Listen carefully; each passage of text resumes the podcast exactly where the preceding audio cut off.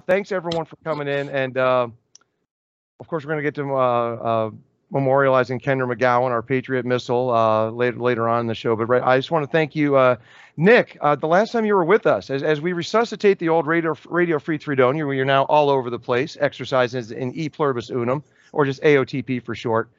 Um, no one's going to steal that. Uh, at least I hope not. So. Um, last time you were with us, Nick, uh, on, on our guest on both uh, the Young Gun Conservative or uh, Radio Free Threedonia or on Jack Show, you were just an international film and television star.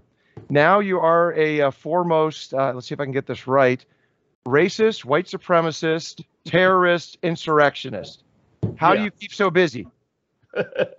well, there's a lot of work to be done. You know, it's uh, I gotta I gotta keep moving but yeah, I've uh, I made a movie about January 6th because I was there and uh, didn't see anything like what the media told me was there. So I made a movie about what I saw, and then um, you know, so that's uh, that's made me a big deal in Hollywood, as you might imagine. A lot of a lot of people are now hiring me because I because uh, I made that movie. Good well, I would say you're you're a bigger deal than you used to be. I would say a bigger deal. Yeah. Uh, and, and also, uh, uh, in, since last we spoke, uh, you were uh, directed and uh, were involved with Gosnell. And, oh, it's been that long. Oh it, my gosh! It, it yeah. has been. It's. I'm thinking it's it's been a while since I've since since I had to retire the podcast and focus on umpiring because that's just you know how a brother's got to make ends meet, especially out here in Arizona now. So oh, and we have everyone's on camera now. We're all here. Woohoo! Yay! We're all visible. So I mean, uh, what these projects, uh, Nick, that you know, obviously are making you a very popular guy in in Hollywood. I mean, just uh, what what attracts you, to, or, or, how do these things find you, or do you go and find them, or just how, how's it work? Well, a little of both. I mean, I think part of you know people are always asking me, do do I think I've paid a price for being open about my political beliefs in Hollywood? And yeah, in some ways I have, but in other ways, uh, you know, it attracts other people and so in the last few years, you know, I've been able to make movies that I actually believe in and I care about with with people that don't hate me. So it's it's uh it, you know it's a double-edged sword. Yes, in some ways I don't get as much Hollywood work as I used to, although I still get some. Right. But I I get some Hollywood work. That, I mean some uh, some creative work that doesn't generate out of Hollywood. So I think in the in the uh, in the at the end of the day, I think I'm doing better than I would have if I'd pretended that I was something that I'm not. Well, and not many people were in not one but two films nominated for Best Picture, for what it's worth, with the Academy Awards, but and then one that won Best Picture. So I mean, not many people can say that, but you can. Yeah, yeah, it was. Uh, you know, I've been very, very fortunate in my career, and you know, the way I look at it is, I've, you know, have a few years left here where I can do what I want until I really get sick of it and don't want to do anything at all. So I'd rather just spend those those few years doing things that I care about and and uh, making movies with people that don't hate my guts and and want to kill me because I'm not a Democrat. well, and on that note, uh, it's been so long. Uh, you and I are both California expatriates now. Yeah. And uh, so uh, not long ago, you were doing your non-essential walks through uh, the streets of Burbank and beyond in uh, in Los Angeles. And so, what was it that finally uh, made you say, you know what, California, adios? Well, I'm not completely out. I still okay. I, I, still have a, a little a few little uh, you know toeholds in in in Burbank, but you know it's just got to the point where it's like we got to get out of here. They're destroying the state uh, they, they basically all the sensible people are leaving, or at least enough of the sensible people are leaving that it makes uh, makes it intolerable to be there. And so we just need we my wife and I knew that we needed an escape route. And we're both from back east anyway. I'm from North Carolina. She's from Kentucky. We sort of a lot of our friends were moving to Nashville. Every time we visited her family, we would have to fly into Nashville anyway. So it was a logical step for us to uh, put down some roots in uh, Franklin, Tennessee. And, we're, and we're, we're looking at you, Marino, as uh, the last one of the few sensible people still there in California. I'm gonna be I'm gonna be Charlton Heston and the Omega Man. you know, so when the when the Democrat zombies come up my driveway, I'll kill them. That's right. Well, right. It well, really don't is. forget, don't forget, don't forget. Aim for the head. Aim for the head. That's right, that's right. But it really is. It's becoming zombie land out there. It's like Oh, it- yeah. it- it's it's very scary. I mean, you walk outside and there's you know four out of five people on the street are walking their dog with a mask on. It's like okay, everybody's insane here except me. Well, I, I did notice that uh, Governor Newsom was still wearing a mask in a press conference yesterday. I'm like, "Wha- is Arizona that different? And apparently it is. I, I, I it's just hard for to wrap my head around a continuing theater. lunacy. It's just Oh, it's completely theater. Yeah. Yeah. Yeah, I was, I was in a, I was in a store, uh, I didn't wear a mask. And a, a woman come up to, where's your mask? I said, I gave it to Gavin Newsom, he's collecting them.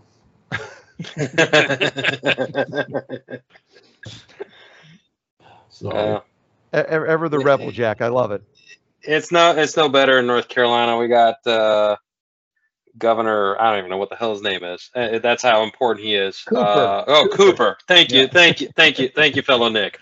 Uh, yeah, I mean he's he's the, from the same crap that Newsom and and Cuomo was and all that. So I mean, I, I got accosted by a woman as well, a Karen, uh, in the grocery store. She asked me the same thing. I said, "Oh, I'm sorry, I forgot it at home. Well, you need to put one on." Well, yeah, no, that's not going to happen. So, uh, I, I, down south here, uh, even though it's it was it's I guess a blue state, people are fed up, fed up with Yeah. the crap. Yeah. So And, What, and, what and part then, of North Carolina? What part of North? I'm in Charlotte. Uh, I, I'm actually about 10, 15 minutes from downtown Charlotte. So I mean, Right. uh, unfortunately, Charlotte is becoming a, a blue city. Uh, But I, I think uh, it, it is what it is. But I, I think there's enough uh, uh, people that are fed up with the crap that they saw on 2020 that uh, 2022 is going to be probably the biggest red wave that we've probably seen since '94. Yeah. So I hope, I hope. and, and, and If- getting- well, it's if they count the votes. I mean, you know. That's, that's, exactly, exactly. or or how many times they count votes that are found and Right. refound. So, and we'll Yeah. get back, back with Capitol Punishment, Nick, because I know uh, I'm going to throw my mother under the bus here uh, because she still, and I, I just talking with her about you're going to be on the show and everything, and, just, and watching the movie, um, uh, and she's still buying into. Well, I wish Trump wouldn't have done this or di- wouldn't have done that. And it's like, no, mom, that's not what happened. And I'm, I'm letting her borrow my copy of the DVD so she can get on the right right uh, trip here. So, I mean, how much did you encounter that as, as you made the movie? Just people who were ignorant of what really happened. Well, what I've really found is that you know people who don't want to believe that Right. uh, they're lying about it just won't watch it. I mean, uh, you know, they won't they won't even give it a chance. I mean, I, I sort of fired my agent over Christmas because basically we had this conversation where he told me he wasn't going to watch Capitol Punishment, and I said, "Bitch, you're my agent." You have to watch it. You know? Even if you don't like it, you have to watch it. I mean, I've sat through Michael Moore movies. It didn't turn me into an idiot. You can probably watch this, you know. And he just Mhm. refused to watch it. And that's that's so much of what goes on on the left. They just they refuse to take in anything that might, you know, disrupt their worldview. And you you know, in a way, it's like if they stop believing what they're believing, they lose all their friends. They lose everything. You know, it's like they, they're in this cult and it, it, it's really like I'm a, you know, I'm, it's like they're in Scientology and I'm like some, you know, what, whatever they call it. A, a- You're like, you're like a Roman Catholic. yeah. Yeah. And so Yeah. they can't, they just can't take any of it in. And that's, well, it's really basic. It, it, it's basically cognitive dissonance.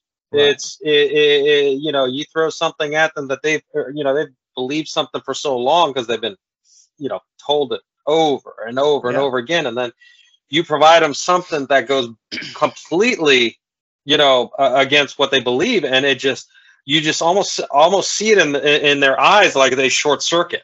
Yeah. You know yeah, they, they can't process it. they but can't we- process it. but we have had a lot of success with the movie. I mean, a lot of people because there's stuff in this movie you're not going to see anywhere else. I mean, the- it's the heart of the movie is what the FBI is doing to these de- decent Americans who just Sure. went to Washington on January 6th. Most of them didn't even go in the building. and they're having Right. their doors broken in and their children handcuffed and dragged out in the street in front of their neighbors like they're serial killers just because they dared to say I don't think the election was on the up and up. So Right. that's what's going on and and people who see the movie are really shocked at what our government has become. And do you see, and uh, uh, well, as you know, uh, more and more people are, are getting buyer's remorse with Biden, an opportunity right now with Capitol Punishment to say, well, hey, you- you're unhappy about this. Here's, why don't you check this out now? Do you think that maybe and maybe people might be more open to it at this stage to, to take advantage of that, the buyer's remorse? Maybe some people in the middle. Yeah. Okay. Maybe some, maybe some people that are more on the moderate or, you know, I haven't paid that much attention kind of a person. Mhm. You know, maybe them, but you know, you're, you're never going to get the hard left. They, they, they know they're lying, you know, Mhm. they, they, they Yeah. know. So, We're basically looking at you, Barb Provoznik, and I'm look, I'm going to throw you under the bus just one last time, there, Mom. That's it. I'm done. No more. and and I also want and uh, Nick, I'm not sure if you can see it back here, but uh, I love that you threw a, a shout out to the Tinhorn Flats people. So that is the shirt that I bought from them. That we will not yeah. comply. This is about fear and control. We will not comply. So I'm I'm glad that I I'm seeing that. I watch credits. I read liner notes for albums still, so I see these things. So thank thank you for doing that. And also I saw in the credits Omar Searcy. Yeah. Young Omar has not one but two credits on the film. So kudos for for throwing a bone, a little little little nepotiz there. Well, he was an important part of the crew. He really was. I mean, it was a very small crew, so he had, he had different responsibilities and he did, he did very well. How, how old is he now, uh, Nick? He's 22. Jesus. Oh wow. Yeah. Crazy, isn't it? Yeah. Yeah, Not, crazy. not the Wow. guy I was not the guy I was calling bad fouls. I when I was messing up those calls, Nick. I know I they're bad calls. I get it. So he's, he's right. not that he's not young Omar anymore. He's growing Omar. So. No, How tall is he? How tall is he?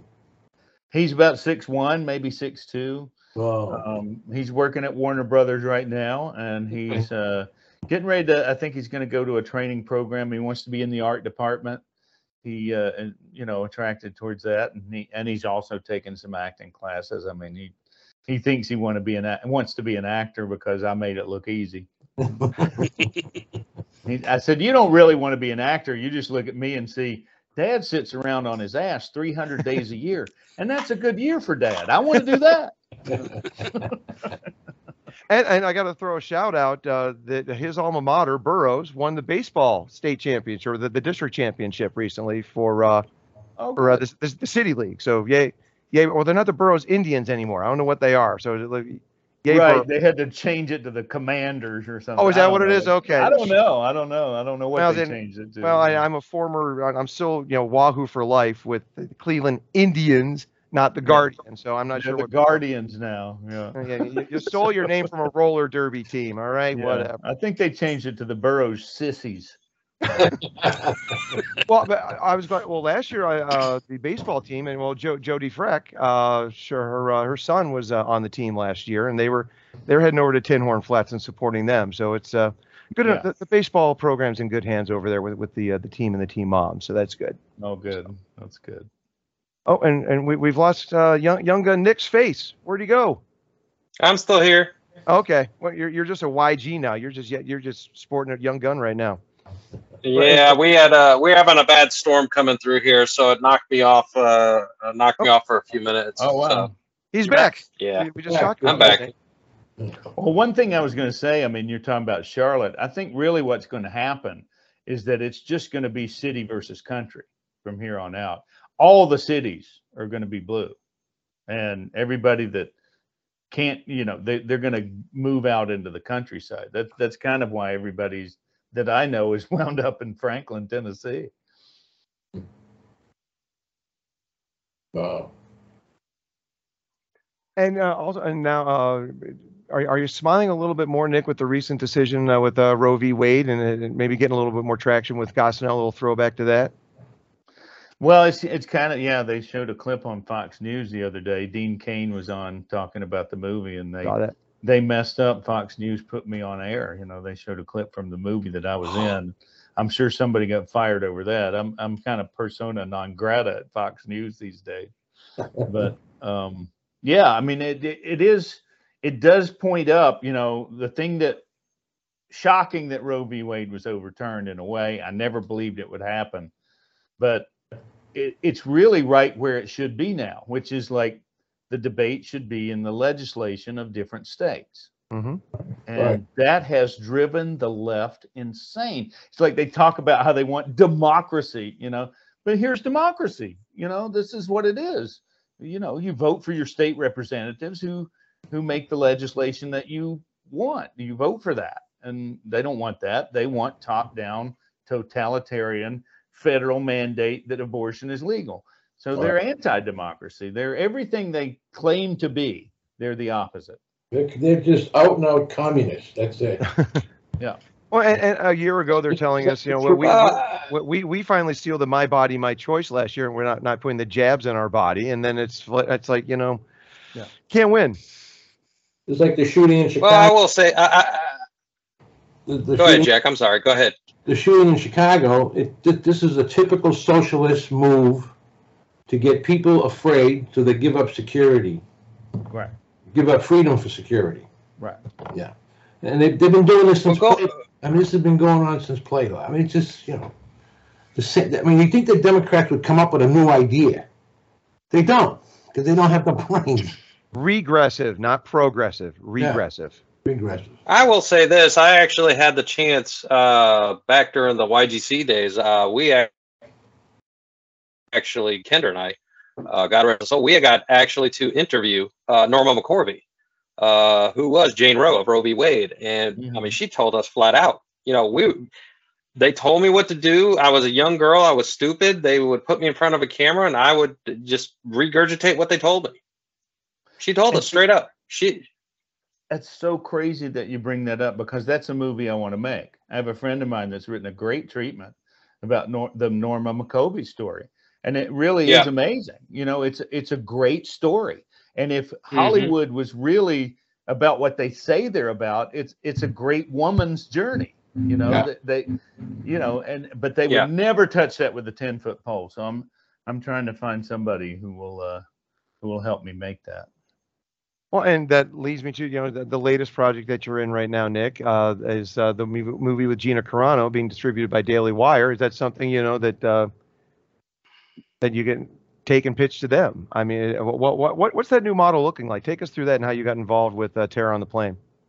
Well, the way I got involved with Terror on the Prairie is that Prairie, yeah. Jeremy Boring tried every way in the world to offer the part that I did to anybody in the world that would do it besides me, because he hates me and he's jealous of me. But then everybody turned him down, and he had no choice, and so I get I did the role. So I, I'm just digging at Jeremy, but yeah, it's um, yeah. I mean, it's a great it's a great movie. It's a great throwback western. It reminds me of like the Wild Bunch or Hombre or you know a, a lot of really really great classic westerns, and it's probably it's definitely the best film role I've ever had that I've ever had the chance to do, and you know that's one of those things. It's like I would never have gotten to do that part if uh, I hadn't been honest about what I believed, and no. Hollywood would never have let if that movie was made in Hollywood, they wouldn't have cast me in that role. No. So it's it's a really really good movie, and I'm really good in it.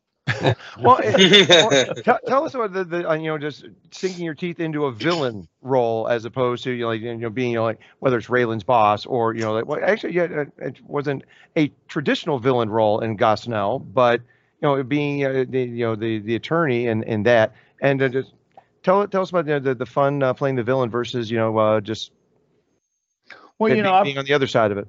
I kind of started my film career in Fried Green Tomatoes. There you as, go, know, man. Wife beating husband. I've played a lot of villains. I've played a lot of wife beaters and serial killers and racists and Klansmen, and you know, I've played a lot of Democrats. You know, like they don't. but you know, it's just one more. But um, no, the thing that's fun about playing villains is that villains don't think they're bad. You know, villains don't think they're villains. They think they're doing the right thing. And so that's really the fun part of of playing those roles is like I had and especially in Terror on the Prairie, I had a very good reason for doing the things that I was doing. And so when you have that and you play that, you're just playing what the character truly believes that he should do. and I think that's what makes a a really compelling villain. It's not so interesting if you're just some sort of cookie cutter like evil for the sake of evil, but you know, um, that that's what I loved about the character in Terror on the Prairie is that he believes he's justified, and you know, I was able to fi- figure out a way to believe it myself. Mm-hmm. And for those of us who haven't quite yet uh, t- uh, haven't tapped into the Daily Wire subscription and that, is there any chance we're going to be able to see this on the big screen the way a western should be seen? Uh, you know, I don't know of a way. I mean, Okay. we, we were kind of pushing for that, but um, they, you know, they have a very specific business model at the Daily Wire, and I Mhm. respect that. It's their money; they can do what they want. I mean, but it is. I have seen it once on the big screen. We the did premiere, have a right. premiere Mm-hmm. in in in Nashville, and it's. I mean, it's a beautiful I film. was going to say, how, how, did it look seeing, you know, I mean, just westerns just lend themselves to being seen on the big screen. So, Well, it's it's Montana. I mean, it's a beautiful, beautiful film. I mean, and uh, it, it it looks great on the big screen. The the funny thing is, I did two westerns back to back in the same town in Montana. One of them hasn't come out yet. Uh, uh, there's a movie coming out later this year called The Old Way with uh, Nicolas Cage, Hmm. and uh, I'm the title role in that one too. I'm the title role in Terror on the Prairie, and I'm the old guy in The Old Way. Mhm. Very cool. And I, I was uh, when I had the opportunity to interview Jon Voight many moons ago when he was doing the uh, uh, the, uh, the Zucker movie, the, the the parody of the, of the Michael Moore movies, Yeah. and you know he he was just saying, you know, uh, look, we're just actors. You know, we, we don't talk politics, and, but if we do, it's just, I mean, we it goes a certain, it's a different direction than when you're on a normal movie set. What was it like being on the set of uh, Terror on the Prairie, and just because Gina was there, because she was kicked off because of her politics. Wa- wa- Was it any more or less than you're used to on a set? Well, I remember one of the crew members coming up to me and saying, "Isn't it great that we're on a film where we're in the majority for a change?" You know, and uh, you know that, that- but it wasn't like overtly political. I mean, you know, Sure. you don't have time to do too much discussion when you're making a making a big violent western in 25 days. You know, it was all about business, but yeah, it was kind of relaxed, and also, you know, we were we were a non-union production, so we didn't have to do all the SAG after COVID nonsense, you know. So we it was a kind of a no bullshit set, and that was a wonderful, relaxing thing. I mean, I, I've done like SAG movies in the last two years that have just been ridiculous. I mean, it's just laughable the the stuff, the hoops that you have to jump through to to satisfy the SAG rules. It costs the production hundreds of millions of dollars to do all Right. that SAG protocol. I mean that COVID protocol, and it's totally useless. And uh, of course, you're you're a, a Western villain. Did you fight the urge to wear a mask when you didn't really want to wear a mask? No, no, no. That I, mean, was it's a not bandana. You can't use those on airplanes anyway, or you couldn't. So I mean, that those well, were- I'm not a man. I'm not robbing a bank. I'm. Uh, What know, would have been I'm great is if he had put a uh, a uh, "Make America Great Again" banner across his- well, well, there was a, you know, the the joke on the set was like all of our horses were named Brandon. So every time we got on a horse, it was like, "Hey, let's go, Brandon. Let's go." You know, so, so there, uh, G- there are blooper reels to look forward to in that regard. Then yeah, yeah. There's actually a cast and crew photo where we're holding up the "Let's Go, Brandon" flag. So that's that's not something would, that Hollywood would have done, you know, for sure. No.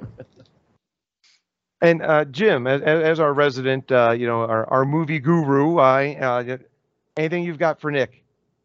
Um, I did have one question. So we talked about Gosnell a little bit, and that uh, the funding for that was raised via Indiegogo, um, which you know it has a history of being willing to fund con- more conservative projects, unlike Kickstarter, which is which gatekeeps them. Uh, so when you when you talk about projects like uh, something like Roe Roe versus Wade, would Indiegogo be a viable option for raising the funding for something like that? Uh, sure, but uh, you know, I must say my my personal prejudice is against crowdfunding. I, I don't think that's a a great way to do things because I'd rather do it the conventional way with investors because then there's an incentive to make money.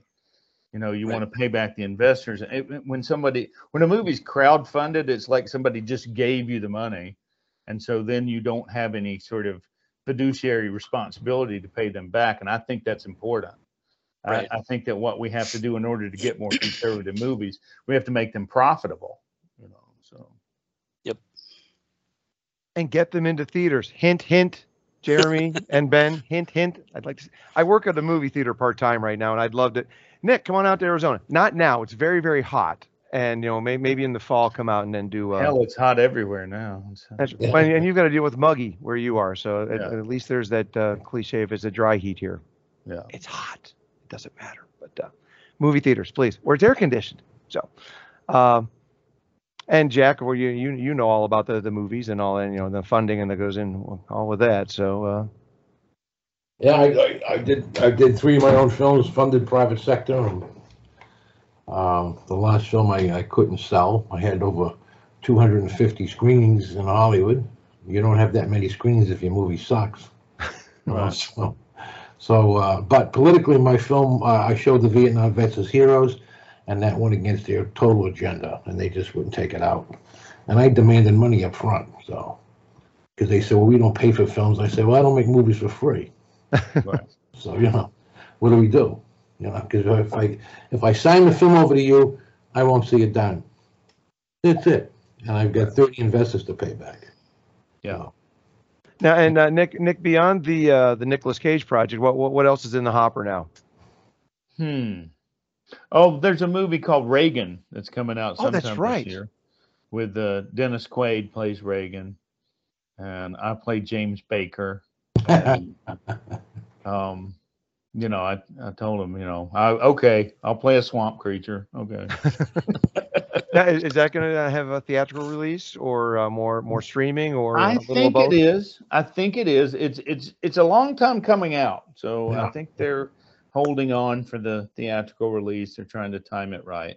I mean, it's a big, it's a big twenty million dollar movie, Oh, but but they made it right during the heart of the whole COVID nonsense, and that Mm. that's one of the things that you know. When I was doing that movie, they we did a scene where it's supposed to be the Republican National Convention in 1972, and they had to bring all the actors in in separate golf carts and we all have our masks on and all that shit. And we, we get to the set and we're all crammed in this little space and all the background people have their masks on and they're in costume. And the first ad says okay everybody. When we say rolling everybody take your mask on and tuck it into your pocket so you can't see it and then we'll play the scene and then as soon as they say cut put your mask back on you know and i'm like yeah because They're all uh, nuts. They're all- so- well, it's like you- the, it's like it's like the same acting bullshit when you go to a restaurant. You know, you go to a restaurant. Oh, take your mask off while you eat. Oh, yeah, I'm not gonna get COVID while I eat, dumbass. right. Yeah, we were like that's what I said when he said that. I said, well, back yeah, if we're all acting well, the virus knows will think that it's 1972. Yeah. it Exactly. back then. But if you suck, you're gonna get sick. So better act Yeah. your ass off.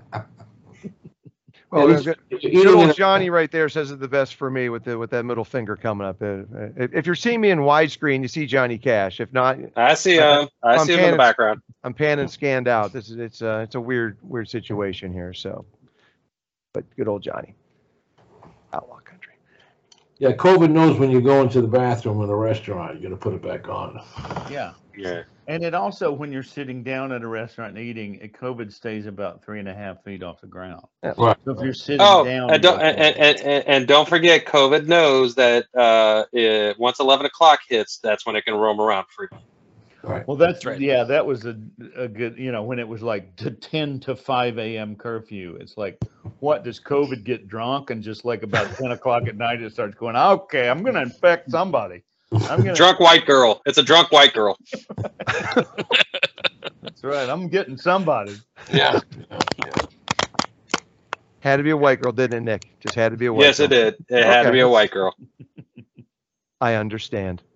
hmm Now, and uh, an- another reason what we're here, and you know, uh, un- unfortunately, uh, our, our good friend uh, Kender MacGowan, the Patriot missile, passed away recently. I, I still think, you know, Jack and I were talking about the other day. He's he's playing some elaborate prank on us. I'm, I'm convinced of that still. Just uh, Yeah, his I don't- I mischievous nature. And uh, so, uh, Nick, Nick uh, young gun Nick, you you you probably knew him the best. Uh, you know, he was a co-host with all of us, but he he was a uh, mo- most closely tied with you. I mean, just uh, anything you'd like to share about Mr. Kender?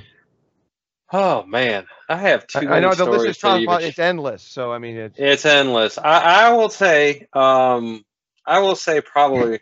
Well, I met Kender back in 2000. Like, so we, so how Kender and I met, I actually was launching. It was right after the, uh, oh god, the the Obama presidency started, and I was like, man, I gotta do something. I gotta get out there, get my voice heard, get you know, get people, you know, hope.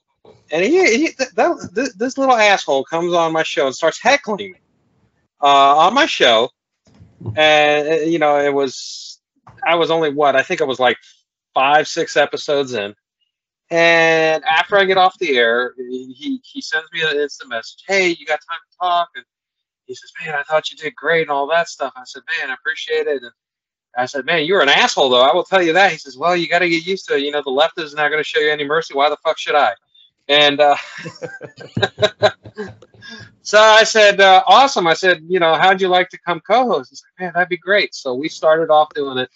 Um, too many stories to list. I mean, honestly, we we did some prank calls. Um, two that stick out. Uh, one, uh, no, three prank calls we did. One to the White House, one to Nancy Pelosi's office, and then one to the Friends of Scotland. Um, Kender got the smart idea to call the, the White House uh, switchboard and asked about pitching an idea called the O bomb. It was a scoop of, of uh, grape Kool Aid in a 40, a Colt, a thing, a Colt 45. As soon as the click, hung up right on them. uh, so that was one. The other one, um, we called Nancy Pelosi's office. We actually uh, started talking as two Italian immigrants. I mean, the worst damn, uh, the worst damn Italian accents you could think of, fr- straight off the boat. Guido and Giuseppe. And and Jack, I'm sorry, I'm just gonna say it. You know, we we we called her house, or excuse me, called her house. I wish we had called her house. We called her office and wanted to present her with an award called the Women of Paisano Awards, WOP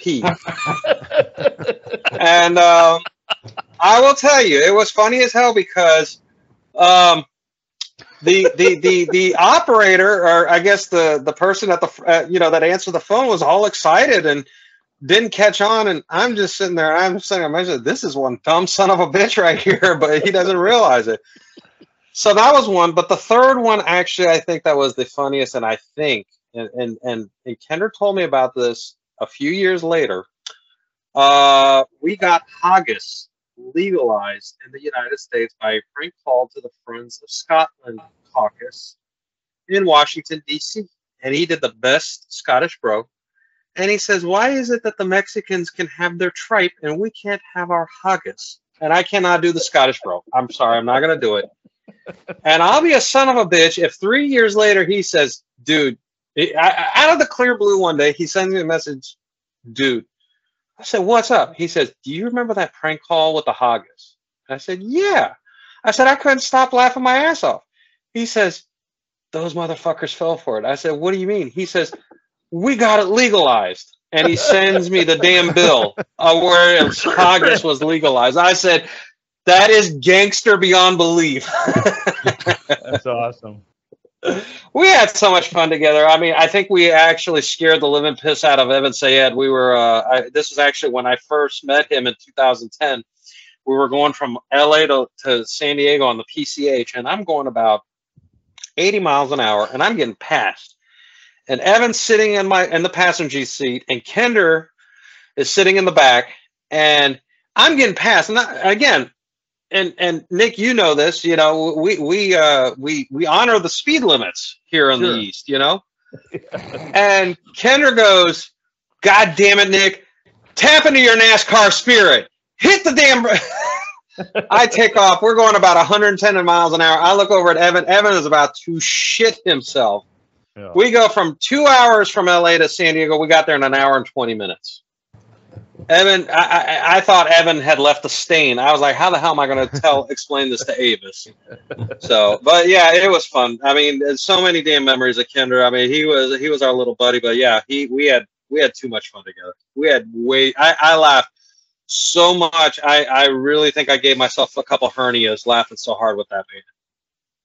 He was he was a gem. And Nick, I know we we always had fun having you on the show. And uh, anything that uh, that sticks out with you with with Kender? Well, just from, generally from, speaking, I mean, he was just always such a, a, hilarious, kind of upbeat and fearless guy. And you know, he was, you know, he had his physical challenges and he had his uh, had his, you know, kind of medical issues and all that, but it never dampened his spirit. And, and the thing nope. I always I always loved about Kender is like if there was anybody who could have played the pity card, it, it, it could have been Kender. I mean, mm-hmm. he could have done it and yeah. you could have believed it and you could have thought it was justified, but he never did that. He he was always upbeat. Every time I saw him, he was he was funny and having fun and I just loved him. I mean, that, that's all. I just uh he had such very, a quick wit fun. about him. He yeah. he he could yeah. he could disarm you like verbally, yeah, mentally. Oh my god, he could disarm you like no one's damn business, yeah. and leave you with your pants down around your ankles. He could he could he disrobe just disrobe you like that verbally. Uh, his, his verbal skills and and the way he communicated and you know the way he used wording. I mean, he would use fifty thousand dollar words, as I you know as he would like to say, and he could. But but yeah, he was he was great. Send me, I remember. Yeah, he was the poems. Yeah, the, yeah. yeah. poet laureate. He was our poet laureate, exactly. And uh, yeah, uh, and and Jim, you only uh, all of us have had you know actual interaction with him. But you you got to know Kender, whether it's that like as, as the co-host on, on various shows and uh, and online. I mean, just well, what stuck out most? Uh, yeah, I mean, Kender I just got you? to know him through social media mostly, but uh, you know, he just he came off probably more than anyone that I that I have known through social media just as someone who absolutely had no patience for censoring himself for no. compromising what was saying what was on his mind and how he felt about things uh, mm-hmm. you know i think a lot of us do that not just because obviously the tech overlords will kick us to the curb but because uh, you know we want to you know tip you know we won't we, we don't want to hurt anybody's feelings. We don't want to step on anybody that's that's reading or, or listening. Uh, and so the, there can be a lot of self censorship as well. And he just probably more than anyone I followed on social media just did not care about that at all. He was somebody mm-hmm. who just said, you know, I'm just going to do exactly what I want to do. I'm going to say exactly what I want to say.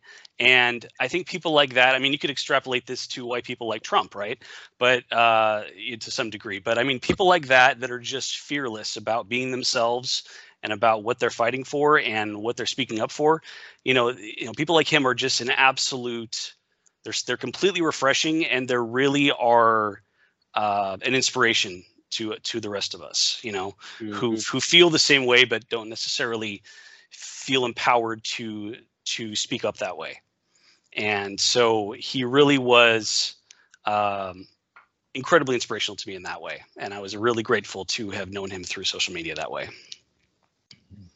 And yeah, it's inspired me to bring back the uh, the, the, podcast. And I, I, I, we, we, all miss our, our, our little Patriot missile, and it's. Uh, I'm glad to be back. And then it's. I, I, know he's. You know, Jim, you and I talked about just you know uh, him not being able to be here physically to see Roe v. Wade overturned, but we, we, we know he's watching right. down. We, we we know he's smiling. Absolutely. And so it's um, I'm glad to be back in Kender, You're you're you're continuing to inspire so many people, and uh, just can't can't thank him enough for being a presence in my life for you know since 2005 six somewhere in that that, that time frame. Well, I will say too. I mean, Kender, you know, was part of my being, you know, becoming kind of fearless. I mean, you know, part of what he showed me was like, okay, screw these people. I'm going to say whatever the hell I think. You know, it's like, and that was Kender. It was Breitbart was part of that too. You know, mm-hmm. Breitbart, but Kender was right up there. Was just like, I love this guy. I want to be like him. I don't want to be some pussy who's afraid to say what I think. You know. And Jack, I mean, you you of course you you got to go out to Boston with him and speak at some Patriot rallies and uh, just. Uh... Yeah, I can't. I, Tell you us know, about some I- of your, I- your, your, you I don't Ken. remember the year I met Kender, but it's probably around 2005, like you did, around the same time, because we were all Hmm. together. Um, The San I Fernando Valley Republicans. That was us. Yes. yeah. You he, to me, he was like a brother. I mean, he, he used to send me his poems. He, we used to talk on the phone at night a lot, you know. Um, and then we'd talk um, on Facebook and messages and stuff, and stuff, you know, stuff would happen in the news and stuff, or I'd call him. And, uh, but, you know, he, uh, there's, there was a guy who was writing poem, poems, uh, Jim Joyce, who I in, introduced him to, and he, he kind of just thought he was the master poet. And, um, and I told, I said, Kender, you know, I mean, Jim's a different type of a poet, and you're a different type. I said, but your stuff is just as good. I said, I mean, there's, there's no, you know, and he, he never believed that. He, he thought Jim was a master, and uh, uh, Jim passed away, and and and, and you know, Kender kind of took over his mantle, you know, with all his sarcastic uh, political poems. I mean, he did the thing about the ode to the boob. I remember that. You know, so, uh, but yeah, you know, we, him and I had gone to Boston and, uh, and I was telling him about, cause I grew up there, so I told him, you know, what, what he has to go see. He flew into Logan and he got a taxi and went downtown Boston and he didn't go to, he didn't go to the hotel and he walked the Freedom Trail. He wanted to see where all the patriots were, all the founding fathers and stuff. So he actually walked the whole area in Boston, and then and then we the first speech was in the Boston Commons. So he was up all morning, and we had, I think we had to speak around one or two o'clock, and uh, and that was my first time speaking in front of a, clou- a crowd. I, I kind of winged it, and um, uh, but uh, it was about twenty five hundred people there. So. And then we had to go to, to uh, Columbus Avenue, uh, Columbus Park, and um, make another speech at four o'clock, and that was in the north end where the Italian section is. So he wanted to get something to eat, and I said, "Well, I said, um, you know, I'll take you uh, to a fish place that I know. I grew up, you know, and he loved it. Took him there, I introduced to a friend of mine in high school, and they they hit it off, and uh, uh, but he wanted to. He I told him about my dad. He wanted to meet my father, so he. I said, so I took him to the house, and my dad spent his whole life redesigning the whole house. He bought a house in 1950, gutted the whole place, rewired it. Re, I mean, he did everything all himself. And he's 94 and he's still working on it. So, so uh, Kendall was just blown away by it, all the work, and uh, and he said, and he said this to my dad and I, and we never thought of it this way. He says, "This is a physical love letter to your wife." He said, "This whole house, because it's it's done the first floor, all the way up into the attic. My dad had built three rooms in the attic, and uh, my dad was kind of blown away by that. So you know, he just he just had that insight. He could see things. You know, he was just so impressed with the work, all the because my dad's a finished carpenter, so and." Um, but we had a good time. I mean, I, you know, I, I, I like I told all the, the girls in that chat room, I said, Kender's not dead. He's just in Facebook jail indefinitely. So he's, you know, so he's, he's around, you know, so, uh, that's how I'm looking at it. So, cause I can't, I can't, I can't believe he's gone. I just can't believe it. You know, I'm going to miss his phone calls. I'm to miss talking to him. And that snarky wit he had, he was just brilliant and, and, and one of the biggest things I regret, I mean, living up so far from him, you know, I wish I had known him when he was doing those Renaissance fairs, because I always wanted to do a Renaissance fair. I Mhm. knew a lot about Shakespeare, and dressed up in those costumes and just go for it. I think I saw Kender at one of those. I think I went to one of them that he was there. Yeah. I just seen the pictures, you know. I used to, we used to talk about it all the time, you know. But when, when I did my radio show, he, you know, he came on a couple times and he did some voiceovers for me. He did some introductions, you know, which I still have. So He used to do the all the parody songs. Remember? I mean, uh, you know, I, I don't remember how many of them he did, and we used them on the show when we did our commercial breaks. I mean, it, it was hilarious. yeah, You know, so it, yeah, he was uh, he was quite creative. right. Uh, so yeah, he, he he was a master when it came to. I mean, I, I will tell, I will say, um, he actually helped my wife. She was um, struggling with a presentation for her work, and she was just, you know, trying to find the wording, you know, and and uh, I said, uh, I got someone that could probably help you. And I called Kender up and I said, uh, Hey, buddy, you know, we talked for a minute. I said, um, Would you be able to help my wife out? Uh, I said, She's got this presentation for work and she's struggling to find the words. He says, Yeah. He says, When do you want? I said, You know, do you have time tomorrow? He said, Sure. He said, Let me know what time. And, you know, lo and behold, he, he was like, Hey, is she ready? And they probably talked for about a good 30 minutes and uh, made her feel better because you know she was struggling she's kind of having i guess uh, mental block i guess or whatever and he said don't use the big words use the 10 20, 50, 20 you know 10 cent 25 cent words he says you don't need to use anything big he says you know i mean that was the thing he made even though he had that wit and that intellect about him he never made you feel insignificant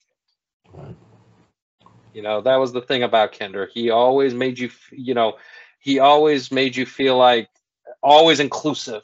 You know, right. he had that that intellect about him. He never made you feel like you were stupid, unless you were on the left. Then he really would into you. But you know, uh, but he he always was the type though that would you know always include you in something and just you know talk to you on on a normal level.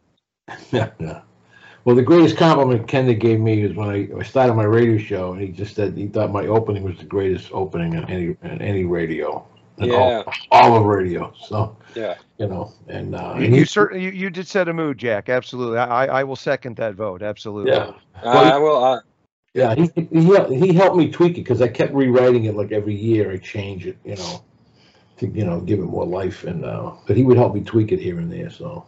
So he was he was he was a great friend. I mean, you know, I could call him up. I, I, will say this: he was funny as hell. The very first day I met him, I I I I, I go and meet him.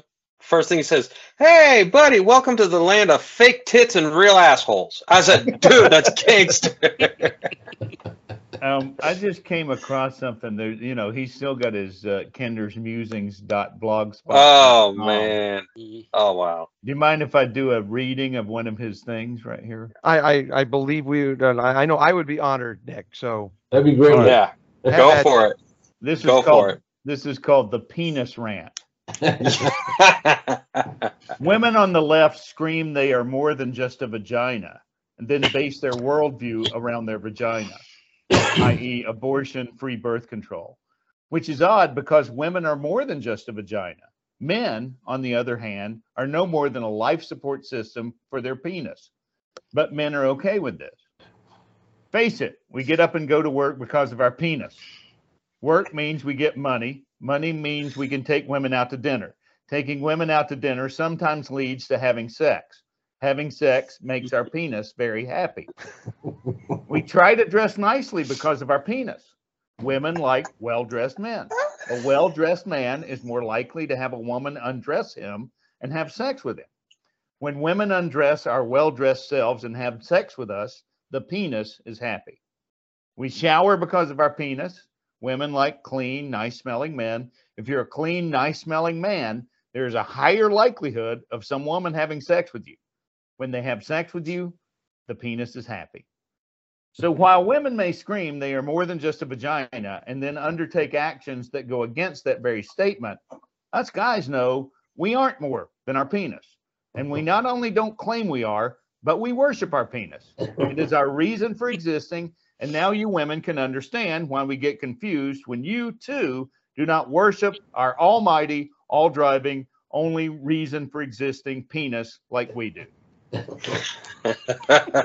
I, guys, I cannot think of a better way to end the the resurrection, the rising from the ashes, than a tribute to Kender, having Nick as our guest, reading that lovely ode to the penis. The uh, I mean, I'm gonna, you know, I haven't been paying enough attention to my penis. It just reminded me.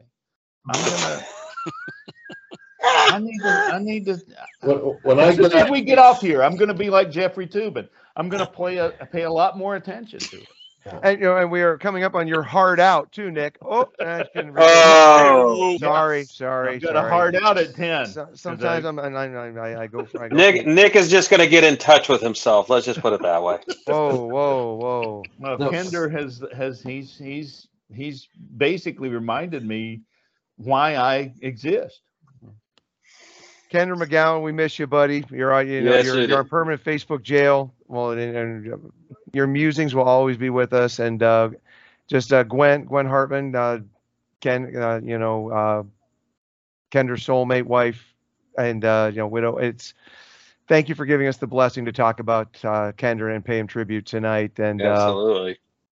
and uh, please, everyone, keep Kender and, and, and Gwen in your prayers. And uh, and check out Terror on the Prairie over at Daily Wire. Look for Nick later this year with Nicolas Cage, and uh, and beyond that. And check out Gosnell. Check out uh, Capitol Punishment. And and Nick, Yeah. tell everybody how they can uh, get into that.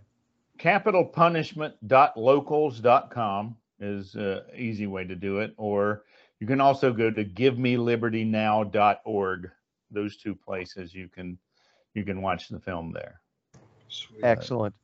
Well, Nick, thanks for joining us. Got uh, Jack, Jim, and uh, Nick, uh, Young Gun Polyzos. Thank, thank you for uh, for being with us here. As, as uh, we get restarted with the podcast and all over the place, we're back. And uh, thanks a everyone for checking. Oh, well, one more, one more got a for, for. Jack. Nick, Where did you read that uh, Ode to the Penis? What site?